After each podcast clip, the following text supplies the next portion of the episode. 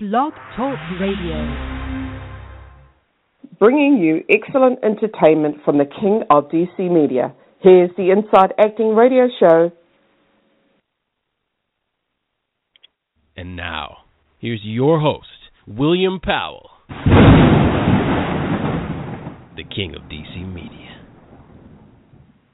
What's going on, everybody? Welcome to another outstanding episode of the Inside Acting Radio Show. I'm your gracious host, William Powell, the WTP, the one and only.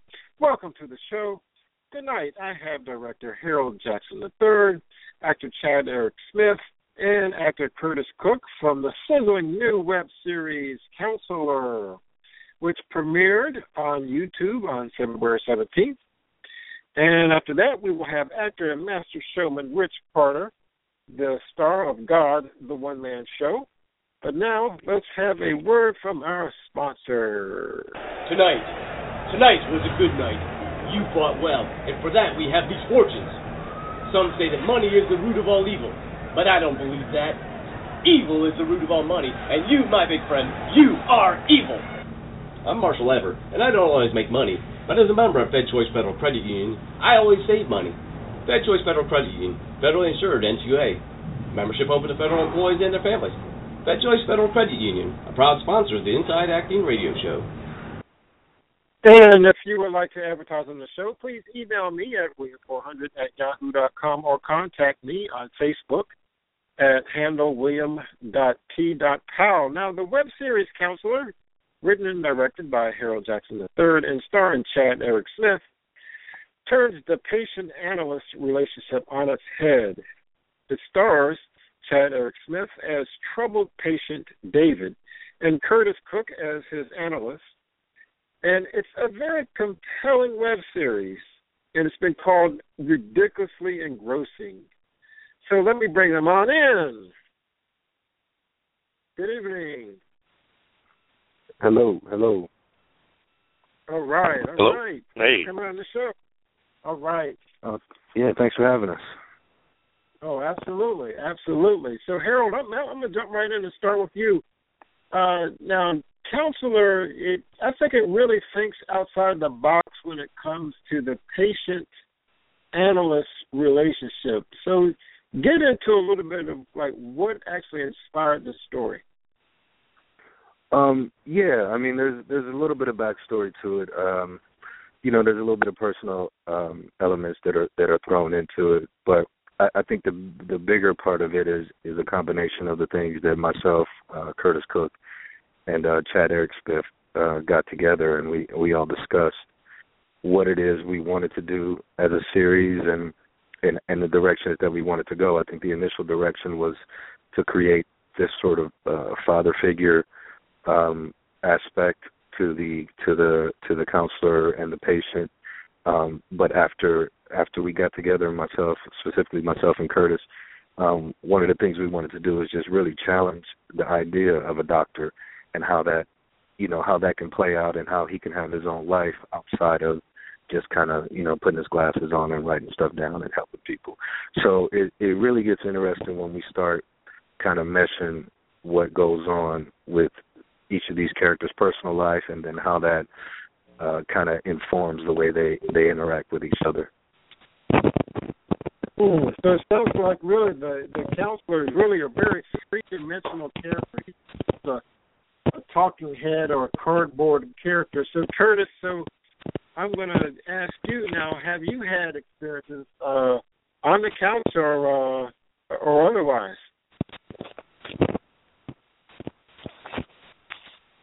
Hello, Curtiss.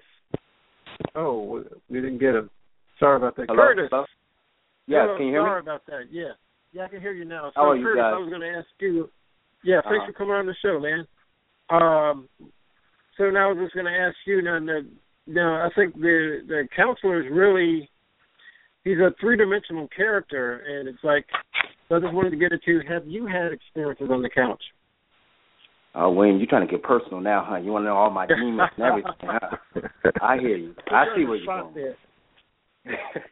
um, actually, I have had a couple of sessions on the couch. I won't tell you why I was on the couch, but I did um, have some opportunity to have to talk some stuff out and get it together. it's a work in Yeah. progress, as you know. Life goes on, still figuring that stuff Right. out. Right. Um, but uh, but when uh, but when like Harold was saying, when we sat down and talked about this uh, project, which um, I'm very very proud of, I'm proud of the work that um Harold put in, as well as Chad Eric Smith did some incredible work as well.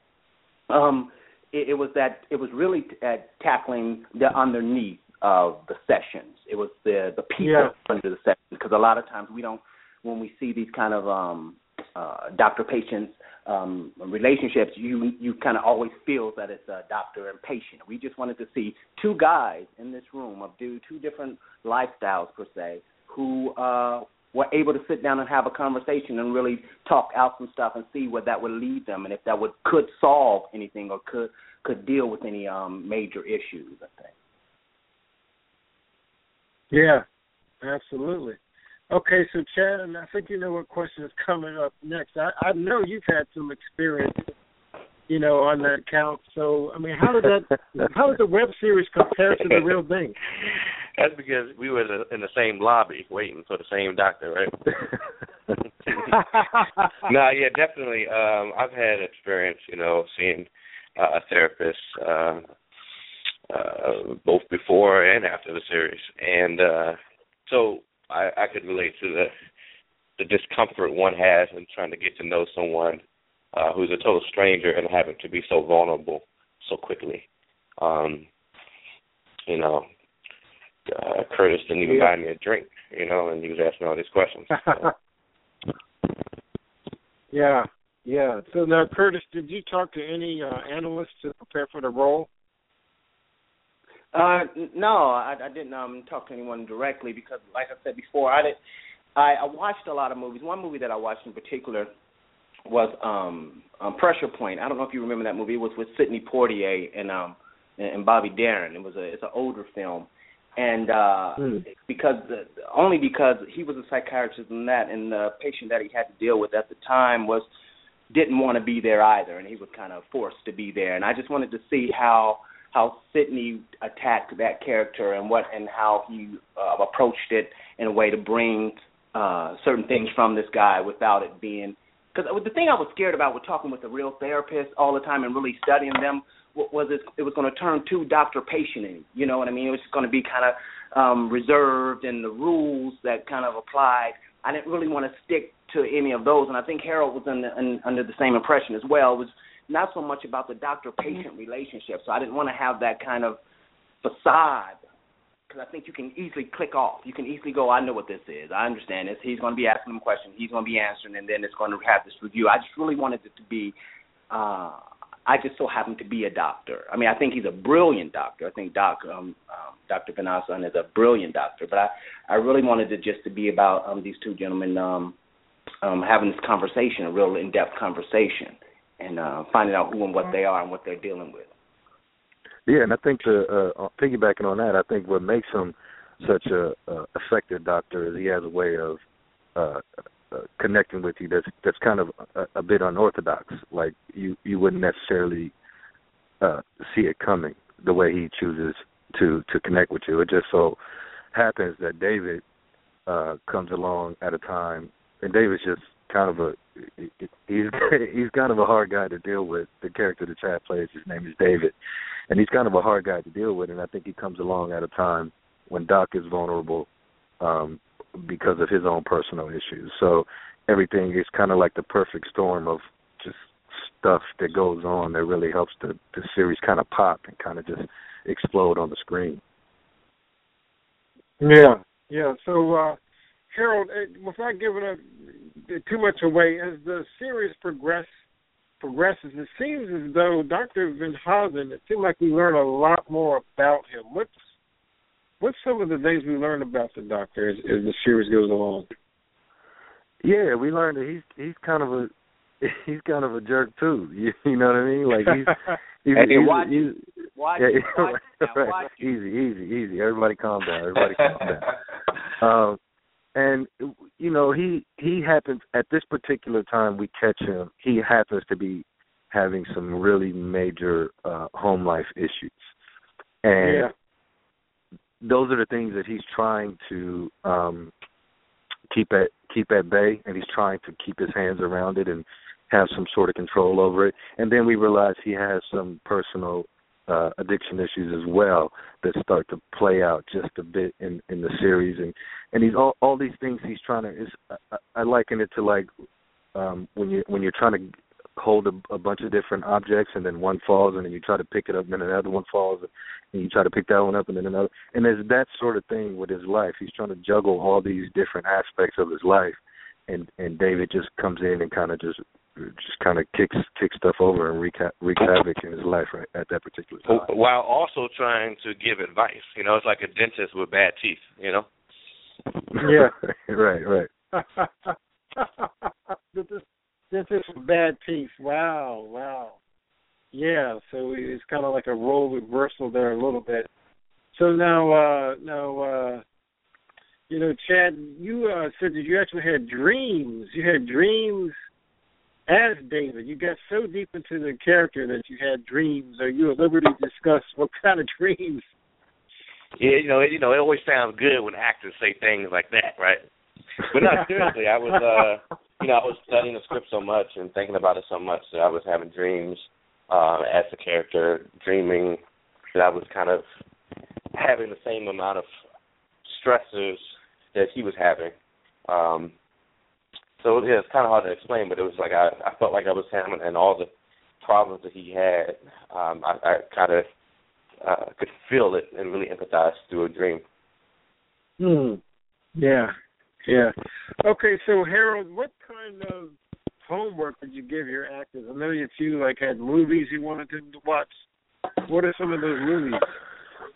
Yeah. Um.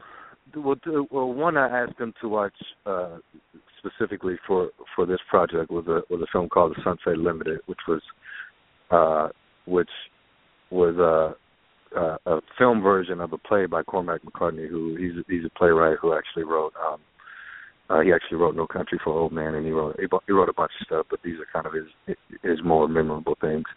And um, the reason I wanted them to watch it was because the entire film takes place in one room, and it's really it's it's not it's just uh Tommy Lee Jones and Samuel L. Jackson playing off of one each, one another for an hour and a half, and for for me the idea of of of holding an audience's uh, attention for an hour and a half with just two people in one room seemed ridiculously hard to do, and it was something that I hadn't I hadn't done and I hadn't challenged myself with, and um uh so so I did it, you know. But um, so really, I, I asked them to watch uh, Sunset Limited, and they did, and we had a conversation, the three of us, about what it was and what was good about it, and what we liked and what we didn't like.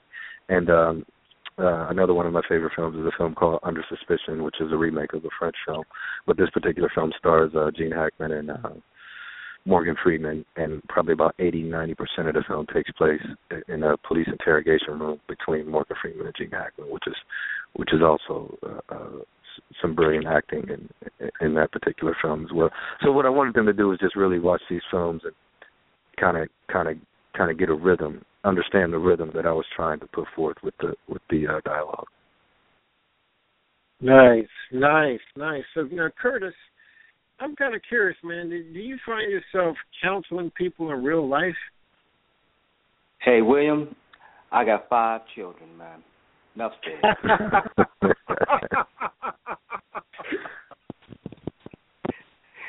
I would say I would say and a wife, but then I'll be sleeping on the couch, so I ain't gonna even go that far with that. I'm just gonna say I got five. Right, right, right. Just just just shut down at the kids, bro. Just shut down just shut at the kids.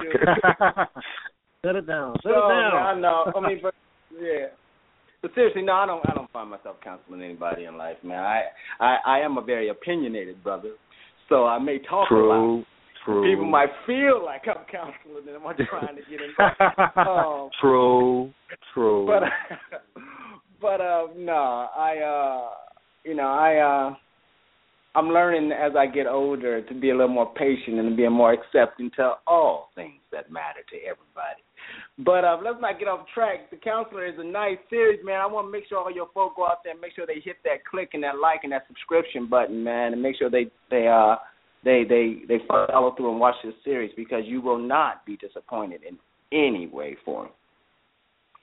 That's yeah, right. I think you'll be uh I I think more th- more than that, you'll be pleasantly surprised with with uh what these guys. I tell you what, man, I, I get uh, the you know when people talk to me about the the project, they just you know they just kind of have, and I'm really proud of both Curtiss and Chad because they really have just kind of rave reviews about their performances in the in in the project. You know, almost to the point where I'm like, well, what about the camera work and the writing? Because that's supposed to be good too, right? you know what I'm saying? What, what about me? I was there too, you know.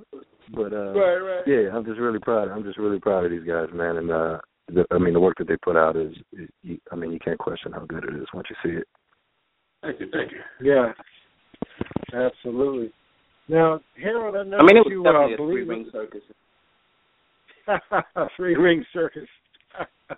Yeah, it was it was it was going on in that room, man. I mean, when you see the out clips that Harold gonna put out in a couple of days, that time when we got in that Yeah. fight and then I punched um Chad in the eye and um Oh, that one? and Then my, oh yeah, my eye fell out and it just hung Was there. that- was that- Crazy. the eye fell out and Yeah, was that Yeah. was And that was the, like, was that the "That's my time that I uh that I dangled you out the window like uh like like Red Yeah. did uh Yeah. dude and Oh, if I yeah. was Yeah, I, I didn't want you to say that one on, on the radio. I didn't want you to say that one on the radio. was that was but that was that we yeah. talking about the same is that the same fight we were talking about? That one right there? that, that's the same one. That's the same fight. Yeah, there was a lot of alcohol on set. There was definitely a lot of alcohol on set. mm, wow, wow. So Harold, you're a believer in uh, rehearsal. So, as a director, when do you know a rehearsal is good? Um, you know, I, I'm I'm a fan of rehearsal, um, simply because when it when it comes time to shoot, um, I, I really don't want to. I really want to talk about what all this means when it comes time to shoot. I, I want us to know what all this means, um, and then just try to and try to ex, you know make it better and make it bigger and and, and or or tone it down or whatever it is we need to do. We should have a we should have a control over what it is, and then at that point just kind of make it better. Um, this particular film, we had a little bit of time to rehearse, but with essentially 80 pages of two people, I mean, uh, uh, you need months to rehearse for that, and we didn't have that. So, um, the, one of the best things about this project is how much I grew as a director, and I, and how much I started to understand and respect what actors bring to the table. Because there were times where we we specifically episode four, I believe it was, we completely trans changed the whole tone of the of the episode and then from that point on it had informed the rest of the series so we were kind of you know we were kind of dancing and moving as we were making it so it was it was it was it was really exciting for me to be in that room in such a controlled space and and then to also you know be able to learn and grow in in in, in that in that in that space Yeah, absolutely, absolutely. So this sounds like it's just very, very, very challenging. I mean, you got two guys playing off one another. So Curtiss, I'm gonna go back to you. So, have you found this to be one of your more physically and mentally challenging roles? Um,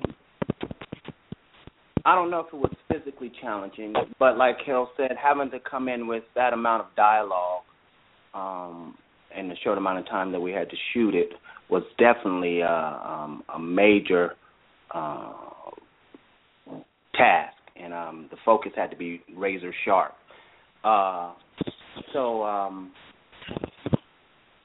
it gave me an uh, an opportunity to uh, to really um, to hone in some crafts that I hadn't used in a while. You know, I come from the theater, but I haven't done a play now for a good almost like seven, seven to eight years because I've been primarily doing television and film work. So that um, on television, you know, you get your scripts quickly, and you, know you have to deliver it quickly, but it's not as much text. So, but when these these scripts, when we had all these scripts and we had all of this dialogue, and it needed to be delivered in a natural and um, in a fluent way, it, it it it made me call on some um some of those muscles that I hadn't used in a while, and um, I would, and I would like to think that I was able to pull it off, but I, you know, I'm a, I'm one of my biggest critics. I watch an episode and I can't get through it because I'm like, oh my god, what are you doing, man? Stop that, Mm. stop it. But um, Mm. but yeah, it was it was it was it was um it was a big task, and uh, and I and I'm glad that I uh I was able to to take it on, and I think uh I, th- I think I think think we accomplished it. I really do. I think we uh, came out really well on the other side of it. Yeah, yeah. So, uh, so Chad, um, talk a little bit more about David. What are some of the the demons that you think are, are pushing David to act the way he acts? I feel like he hasn't had any real stability in his life.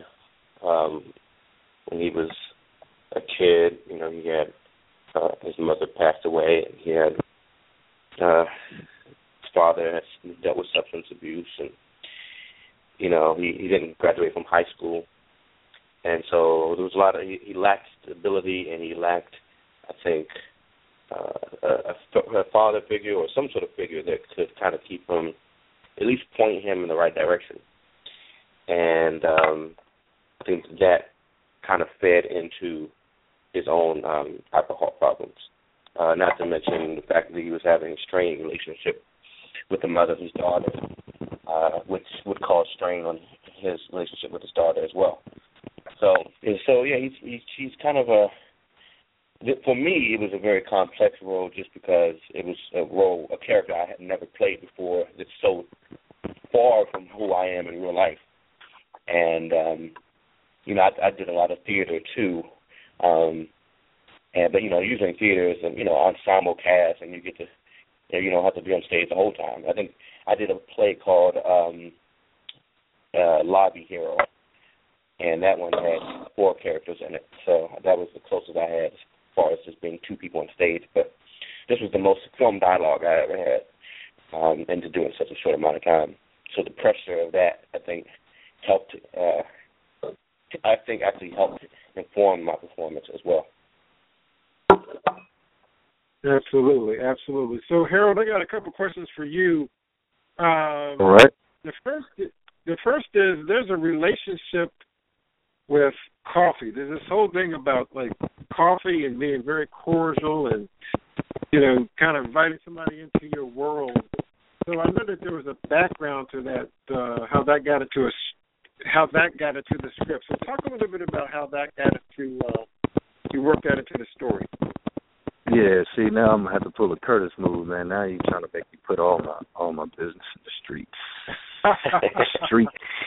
Um. So, yeah, you know, a few uh, when I was a little younger, I got in a little bit of legal trouble. Um, and you know, one of the, you know they gave me this kind of laundry list of things to do in order to not go to jail and um one of the one of the things were take a series of uh treatment sessions with a with a with some sort of therapist and um uh, I was a veteran at the time so I, I went through the VA and I got this guy unfortunately that was like really uh ill prepared to deal with anybody I think he was just you know, I, I think he meant well, but he he wasn't he wasn't a licensed doctor. He was just some guy that the VA had hired to to kind of deal with us.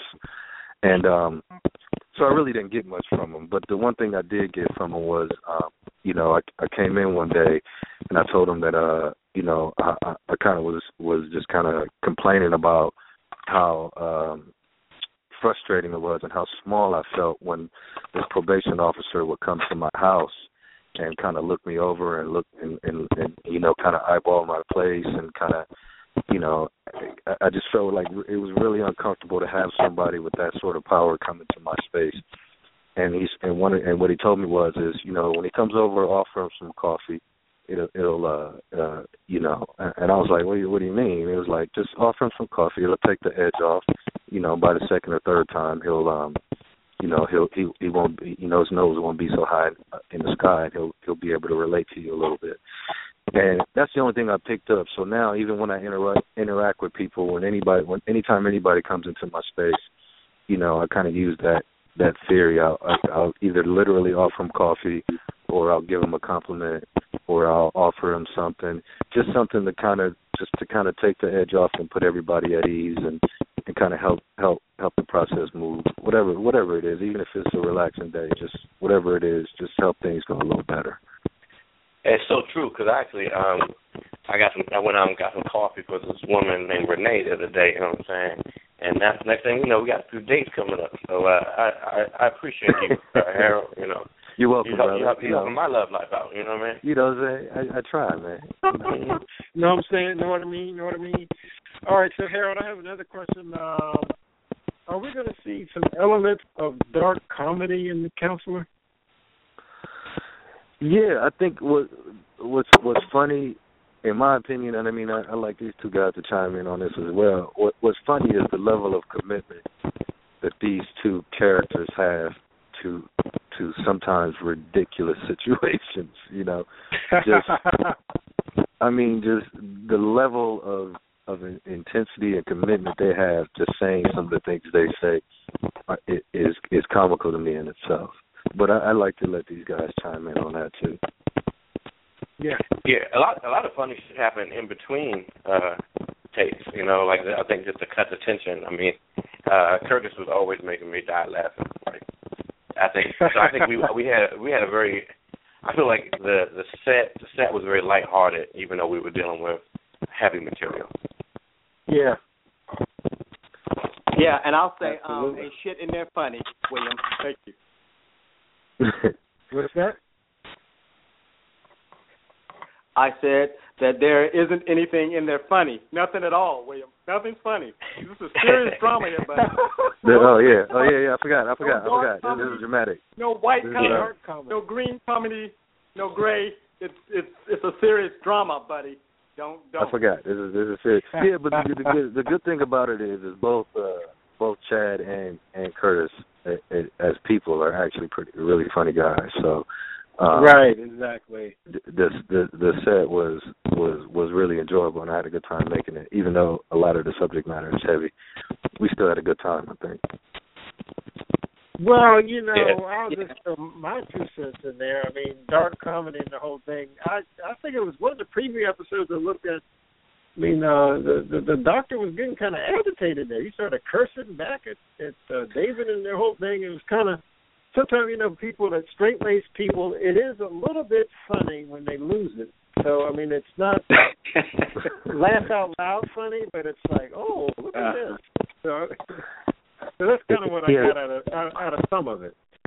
He has Well, when, when unorthodox Curtiss, when, I like to yeah, when. Curtiss was cursing, he that was that was B-roll. It wasn't, he, you know, that was that was candid. He he was just he was just cursing at me for a second, and, uh, and Harold was like, just use it. That- put it That's in. how you know you got a good director. Who he knows when you have, you know, a really good production value. You know. Yeah, that's just the way he was Right. talking to Chad. Like really, that's just how he was treating him. Exactly. All right, so we're coming down near the end of the segment. Uh, so now, Harold, man, you got to talk about last night. I hear it's doing great. You can watch it on cable. Talk a little bit about that movie. Yeah, last night is a feature film that I did uh recently. It's a real uh kind of a DC love story. You know, it's been called a love letter to DC. It's um it's um it's won uh best screenplay at ABFF uh and audience choice at ABFF and best feature in North Carolina. Um right now we're we moved into the distribution phase and I'm really excited about that. You can get it on DVD um on at amazon.com. You can get it or you can watch it right now actually. As soon as you stop listening to us you can go if you if you have xfinity you can watch in the video on demand and on uh on xfinity uh right Nice. now for free. Um and on march 18th it's march 18th is going to be available for streaming on both itunes and amazon prime. So please keep a lookout for that. That's last night and oh and go to lastnightthefilm.com to see that um to get more information on it and also watch counselor um, I'm really proud of the work we did. I'm really proud of uh, the performances. I'm really proud of just the amount of intensity we packed into a really short amount of time. So I know you're gonna like it. Just go uh, check it out. Go on my page uh, on Facebook and Instagram and all that crap, and uh, you'll get all the information you need to find counselor and, and, and enjoy it. All right, all right. Okay, Chad. So talk about uh, what's coming up next for you. Oh, I got to keep that a secret. You know, I can't. I keep my cards close to my chest. Now, I'm, uh, I'll be uh, hopefully if everything works out, I'll be working on a comedy called A Zombie Named Ted, uh, which is still in the early uh, pre-production phase on that, and uh, I'm shooting a short film at the end of at in the beginning of March. Uh, I just got the script for that not too long ago. Um, it's kind of like a film noir uh, type of film, and I'm writing a, a, a time uh, writing a screenplay as well. So a lot of things uh, coming down the pipe. Nice, nice. Curtiss, uh, how about you? Uh, there's a few things popping out. Uh, what month is this? Of course, counselor, counselor, counselor, all day, every day. Um, and then there's uh, coming out in March. The uh, the next series of House, uh, next season of House of Cards starts up. You'll see me running around the White House with um, Frank Underwood and Terry Womack. Um, and then I don't know what the release date is, but I also um been shooting for the last few few months um the new Luke Cage Marvel um on uh Netflix. So you can uh Oh wow. check me out and uh, Luke Cage um that's coming out and I have a a feature. What do you play uh, on there?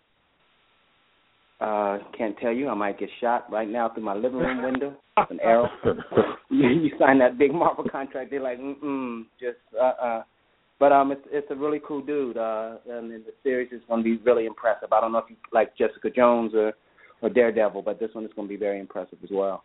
Um, Oh wow. and uh, yeah, then there's another feature called Destin that comes out later on this this year, um, or the beginning of next year, with um, uh, um, produced by Tommy Oliver and Kasim Kassir, and uh, starring Cory Hardrict and um, uh, La La Anthony and uh, and uh, a couple other great great performers, great folks. So I got a busy schedule coming up, and um, Yeah, you're rolling. other things. You're rolling. Mhm. Right. Yeah. I told you I had five awesome. children. William. I told you that, didn't I? Did I say that? I have five. There's five children. Yeah, you gotta do a lot of So I have to keep working. I have to keep A lot of working. counseling. yeah, gotta gotta bring that money home. Five miles to feed you. What? Mm. Oh yeah, absolutely, absolutely. Okay, so uh Harold, Chad, Curtiss, thanks again for coming on the show. You're welcome back anytime. I'm just really excited about what you guys are doing. It's just, I mean, council is just really high quality, and then the last night is just blowing it up on cable and everything, man. So I just uh want to thank y'all for coming on again. Oh, thanks Thank having you, us. William. Wes. Appreciate it. All right, Much. all right, man. Have a great night. You too. Bye bye. All right. Okay, so now we're going to uh, bring in Rich Potter, a veteran of Ringling Brothers and Barnum Bailey Circus, and also the creator of the one man show, God the One Man Show, now playing at Greenbelt Art Center, 123 Center Way, Greenbelt, Maryland. People are saying it's inspiring, it's funny, it's heart heart touching. It's got juggling. It's got magic in it. And the creator, Rich Potter, joins us right now. So let me bring him on in. Hey, Rich. Hey, how you doing? All right. All Can you hear me? So now, what are the? Oh, thanks for coming on the show. Sure, thanks for having me. Absolutely, absolutely. So now, one of the comments you hear is that this God takes care of everybody. Now, was that one of the the goals uh, when you created the show? Well, one of my goals was one of my big goals was to be able to create a show that is fun, funny, and amusing without offending anybody. And of course, that's a tall order in this era. Um, and so I, I realize I'm not going to please everybody, but uh, I have had uh, you know Christians, atheists, Jews, a Muslim. You know, one one friend I know is Muslim. He, he said it was fantastic. Uh, yeah, pagans, Buddhists. Uh, like uh, the people come from all faiths or lack thereof, and they are enjoying the show, which is really does my heart good because uh, I I am out to entertain, not to offend. Yeah, yeah. So uh, now, was it your idea all along to include magic? Yeah, I, I given my background, I am a variety entertainer first, and I kind of came into acting through realizing that uh yeah, I can stand and do jokes, or I can stand and make people feel, and uh yeah, have a comedy come out of that. And so, yeah, I um my my goal my initial goal, I guess, was just to uh, bring whatever I had to the table, and I thought, well, God, what what does God do? God does miracles. Well, what can I do that uh, is some pale reflection of an actual miracle? Well, you know, illusions, you know, magic, and uh, you know, juggling. Um, there, there, yeah, there there's some a lot of parallels between magic and juggling, which you know go back at least to the Egyptian pyramid hieroglyphics. You find magicians and jugglers on both uh, both depicted on the walls of uh, of Egyptian tombs. So uh, pretty much those things are as old as humanity as is religion. Yeah, yeah. Uh, so now, do you consider yourself a naturally funny guy, or is this something that you you kind of worked on for years and years? Uh, I would consider myself a desperately funny guy. uh, I, It's it's a survival technique that uh, being the youngest of four, I kind of needed to make my way, and comedy was just something. I, I don't know if it came naturally, but uh, I, I was definitely fed by being funny, so I wanted to figure out how to do it most effectively. And you know, of course, stage came calling. Yeah, yeah. Now, on that same note, I mean, you think that actors can be taught how to improve their comedic skills, or is it something that it's more of a gift? Oh, I would absolutely say it's something that you, it's a muscle. You, you know, it's just like you can learn to be a better actor, you can learn to be a better, you know, runner or football player. You can learn to be a better comedian. I've taken yeah. sundry class classes on f- physical comedy, uh, joke writing.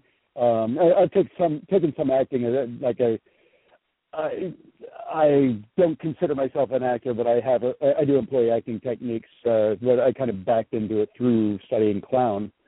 Um, and it, you know, I was studying with Avner Eisenberg. Some people may know who he is, um, but the, he uh, he teaches clown. He studied Lecoq in, in Paris, and now he teaches up the yeah after a career including a Broadway run and being uh, the, the Jewel of the Nile in the movie The Jewel of the Nile. Um, he now teaches, and uh, I, I remarked that I've never taken an acting class in the middle of one of his workshops, and he says, "You're taking one now." So, um, so yeah, all these all these skills kind of come together to uh, to kind of produce what my take on this this thing called God or religion or where we all come from or what's the nature of the universe, all that. It's just yeah, I put it through my lens yeah, speaking of your lens, uh, if I may ask, and you've probably been asked this several times, uh, what is your religion? What is my religion? It's uh, yes. Uh, uh, I think the question is always begged given the, the nature of my uh, the, the nature of the show. Um, I, I will say I was uh, born and raised uh, agnostic.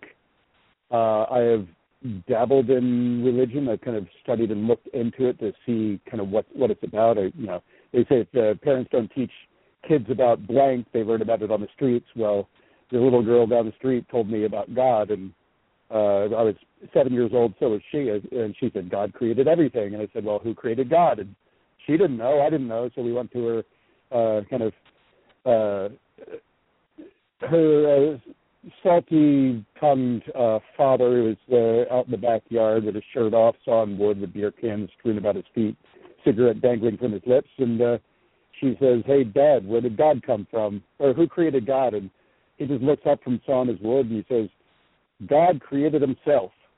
And he went back to sawing his wood, and uh, that raised some questions in my mind. But he said it so definitively, uh, I we had no recourse. We couldn't ask follow up questions, and uh, so like over the years I've kind of looked into Christianity, uh Judaism a little bit, but uh that's often it seems to come up more as a culture than a religion.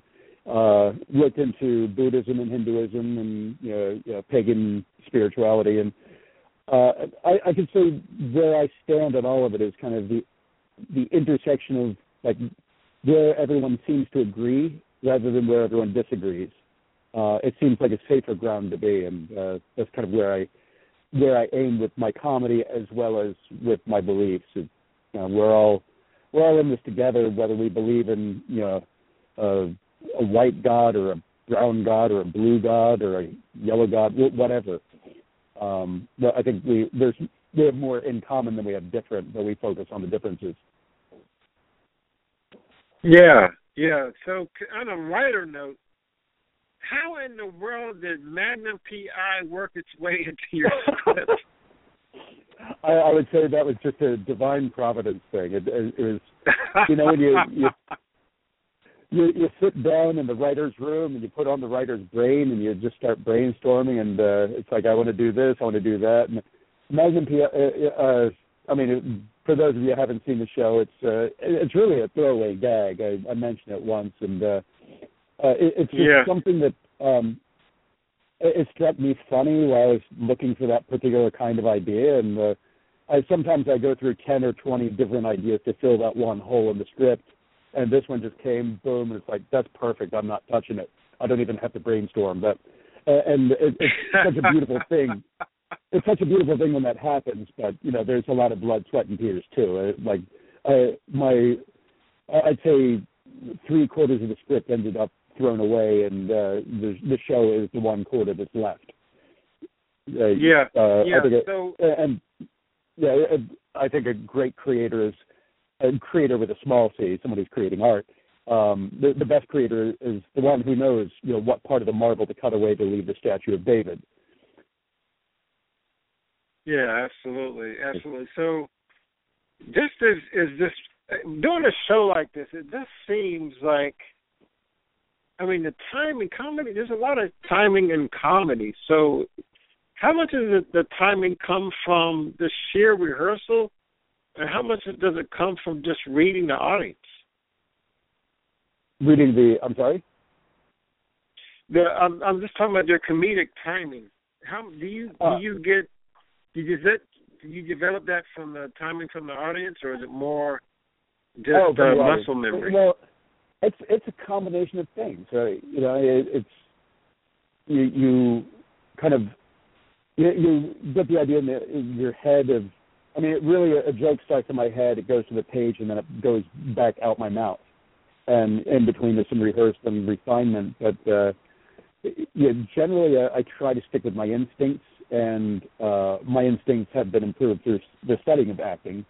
Uh, just trying, you know, what uh, Flying Karamazov brothers. uh, One of my uh, those were my heroes. Uh, among my heroes as jugglers when I was coming up, and they they had this line in their show where. Uh, we we want to be spontaneous, we, and we know this next bit is spontaneous because we've been practicing all week and the juggler uh, the uh comedy is the same thing it's like you want to know what you're going to say you don't want to know the the particular wording that is the most uh concise way to get to that punchline without a, a bunch of extra words so you have to rehearse that and then once that's all done then you kind of try to put it on stage and make it as natural as possible so uh Hmm. as far as timing timing is yeah it, i mean yeah it's uh, you you do a thousand of something and you get good at it. You you put in ten thousand hours you get good at it. You you know i've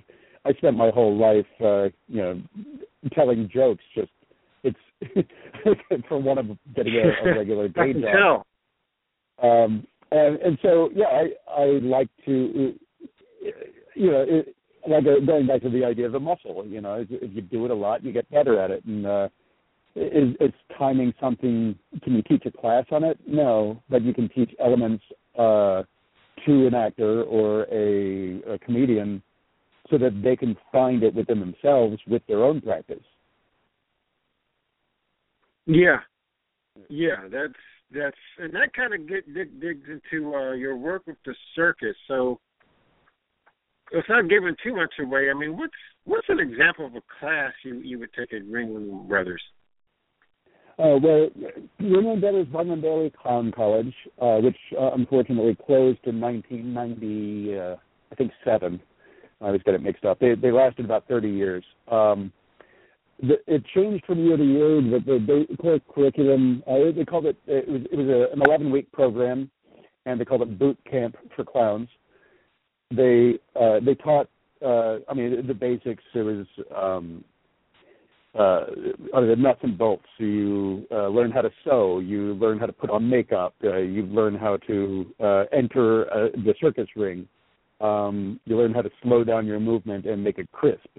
Uh, character development was. Uh, I mean, to, looking back, it's kind of laughable. We spent like an hour or two a day for two weeks, or for a, uh, an hour an hour or two a day for eleven weeks uh, doing something called character development. But I, I went in when I was 19 years old, and I didn't know who the hell I was. Uh, uh, so they're, they're asking us to find who we are, and it's like it took me 10 more years to figure that out, and I'm still figuring out, of course.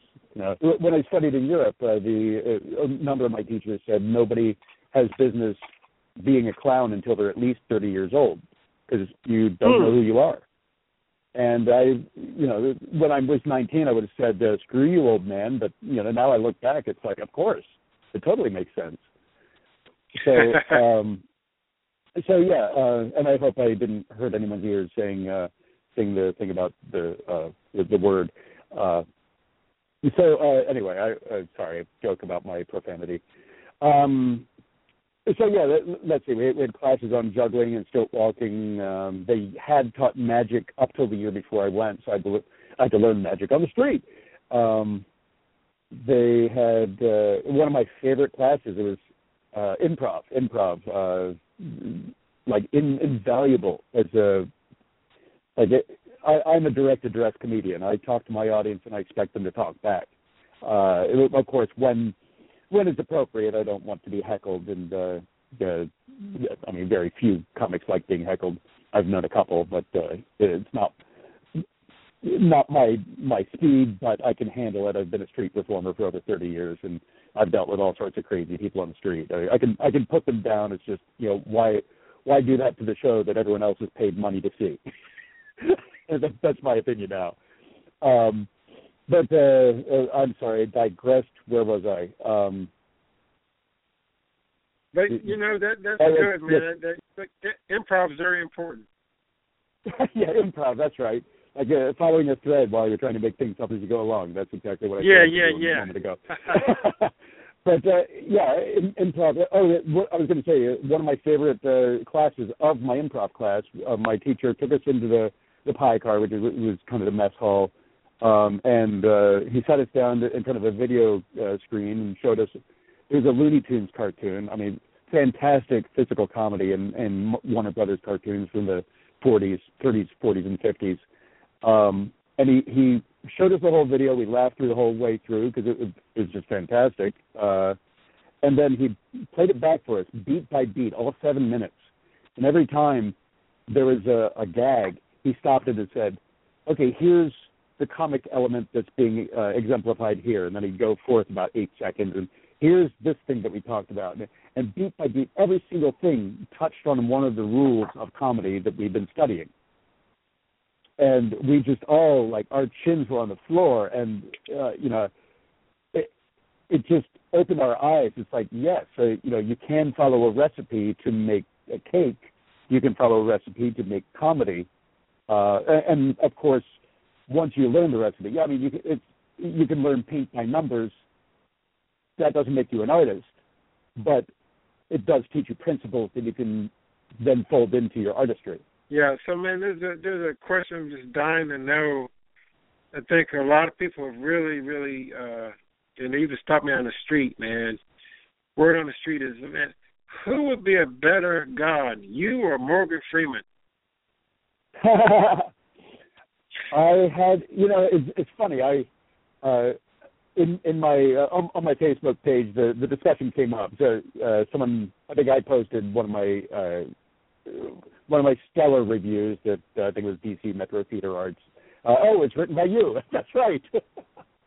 um, and I, I posted that, and some guy who uh, uh, I'm he he jumped in and said, "Oh, you, you mean like Jim Parsons? Uh, you know, Jim Parsons has a show where he plays God. Is it anything like that?" Uh, and it's like uh, Jim Parsons has nothing to do with this. And I, you know, the, the way I, I look at it is Leonardo da Vinci, Pablo Picasso, and Jackson Pollock can all sit in front of the same rose and paint three completely different paintings.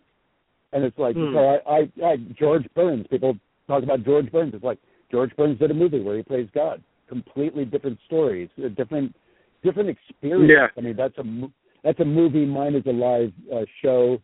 Uh, Right. Jim Parsons. It's a three man show written by you know uh, a team of writers. He's an actor portraying God. I'm the creator of. I'm the creator portraying the creator. Uh, You know, I, I created the show where I play the creator of the universe, and uh, it's uh, yeah. uh, I I don't know. Is is, is the an act of God? Is that a musical or is it uh, just a?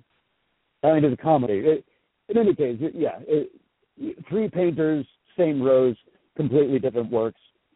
I'm doing the same character as uh, Morgan Freeman, as you asked, uh, Jim Parsons, George Burns, and uh, it's just you know, it's my take on it. Yeah. Okay, we're coming quickly coming up on about uh, seven minutes left in the segment. So uh, Okay. quickly just talk a little bit about uh, magic and uh, and what makes magic uh, work. Really, is it is it more like uh, just how you work the audience, or is it sleight of hand? And then talk, touch a little bit on quickly on uh, if what kind of criticisms you've got, uh, any sort of religious uh, blowback, and then we're just going to wrap up with uh, talk about uh, you know what's the future of the show. You're going to take it on the road. So go. We have about like seven minutes. Okay. Uh, well, magic, quite quickly, I feel the same way about juggling. Is you can do the most amazing illusion or the most amazing juggling trick, and you've got my attention for about eight seconds. I'm a goldfish. You, you know, you, if you do not pull my heart in, you, you don't pull me in with comedy or, or some sort, something beyond just the trick. Uh, I get bored very quickly, and I feel like most audiences are the same. So, when I when I do magic or juggling or whatever, I I I am presenting the effect, but that's not the point to me. The point is uh, the connection with the audience. Uh, you had asked one in between question. I forget what it was, uh, but the the future of the show. What was your in between question? So yeah, the next one is uh, religious. Uh, like Oh, blowback blowback. from like preachers. So far, uh, the reaction has been overwhelmingly positive. I've had uh, one old friend from high school. It, it disappointed me to find out she had found not just religion, but some fundamental uh, form of, uh, I presume, Christianity. And she remarked that she would never come see a clown show about God. And you know, more power to her if that makes her happy. But you know, I, I I think it would be better to see what you're avoiding and confront it rather than uh, because I think she would like it. But there's that, and then I have one. There was one reviewer who um, I'm not going to name that person, but uh, hated the show. Uh, wrote a really scathing review, which didn't make a whole lot of sense because it took every single point was taken out of context, and um, it really. I, I think the person willfully, uh, willfully did not understand what the show is about, uh, based on the writing. Because I mean, clearly the person is not an idiot, but uh, so they should have been able to understand what's going on. But they they wrote as if they did not understand. So um, I, I don't know if that's uh, religious fundamentalism or a chemical imbalance or just uh, a horrible person.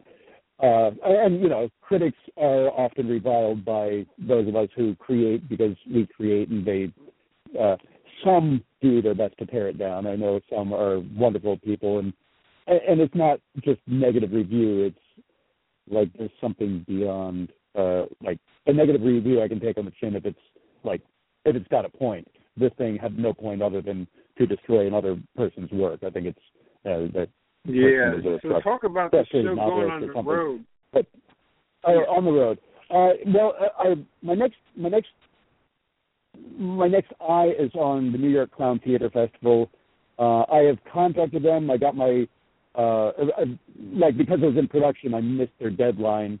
So, uh, but I contacted them and I said, Here, "Here's the deal. I have this great property to take up to you guys, but I'm going to be a little late." And they're, they're, I think they're going to be able to fit me in, but that's that's the next step. But I, I've I've thoughts that in you know it'll take a, these things normally take a year or so. Um, I have some small theaters that I'm looking at, like uh, around um, New England and or in the South, like uh, around a major city. I don't think I can go to like uh, Toad Suck, Arkansas, and uh, fly with this show, but uh, uh, possibly Atlanta. I'm, I'm having some talks right now. Uh, I'm looking towards Edinburgh and uh, possibly Adelaide. Um, there's uh, some festivals up in uh, up in Canada as well. I I right now I want to get over this next weekend when the show closes, but that's kind of what I'm looking towards, and I have a lot of moving parts to get uh, get in order before all any of that really happens. And hey, if you anyone listening has a small theater that you want to uh, have a go with this uh, this wonderful show, you know, drop me a line. Absolutely, absolutely. Yeah, and as we said earlier, you can be seen at uh, Greenbelt Art Center this weekend. Uh, I think you have what three more shows. Uh, 123 uh, Center Way, Greenbelt, Maryland. So, uh, Rich, man, it was great having you on the show. You're welcome back anytime, and uh, I wish you much success. Break legs. Uh, have a great night. Thank you, William, and don't forget all that information is at godtheonemanshow.com. That's right. All right. All right. Have a great evening. Thanks for having me on. Okay. All right. Bye bye. All right, folks. Uh, let me leave you with this quote. Uh, actually, I don't have a quote, but let me just encourage you to go out there and uh, do something for your career every day and break a leg. Good night.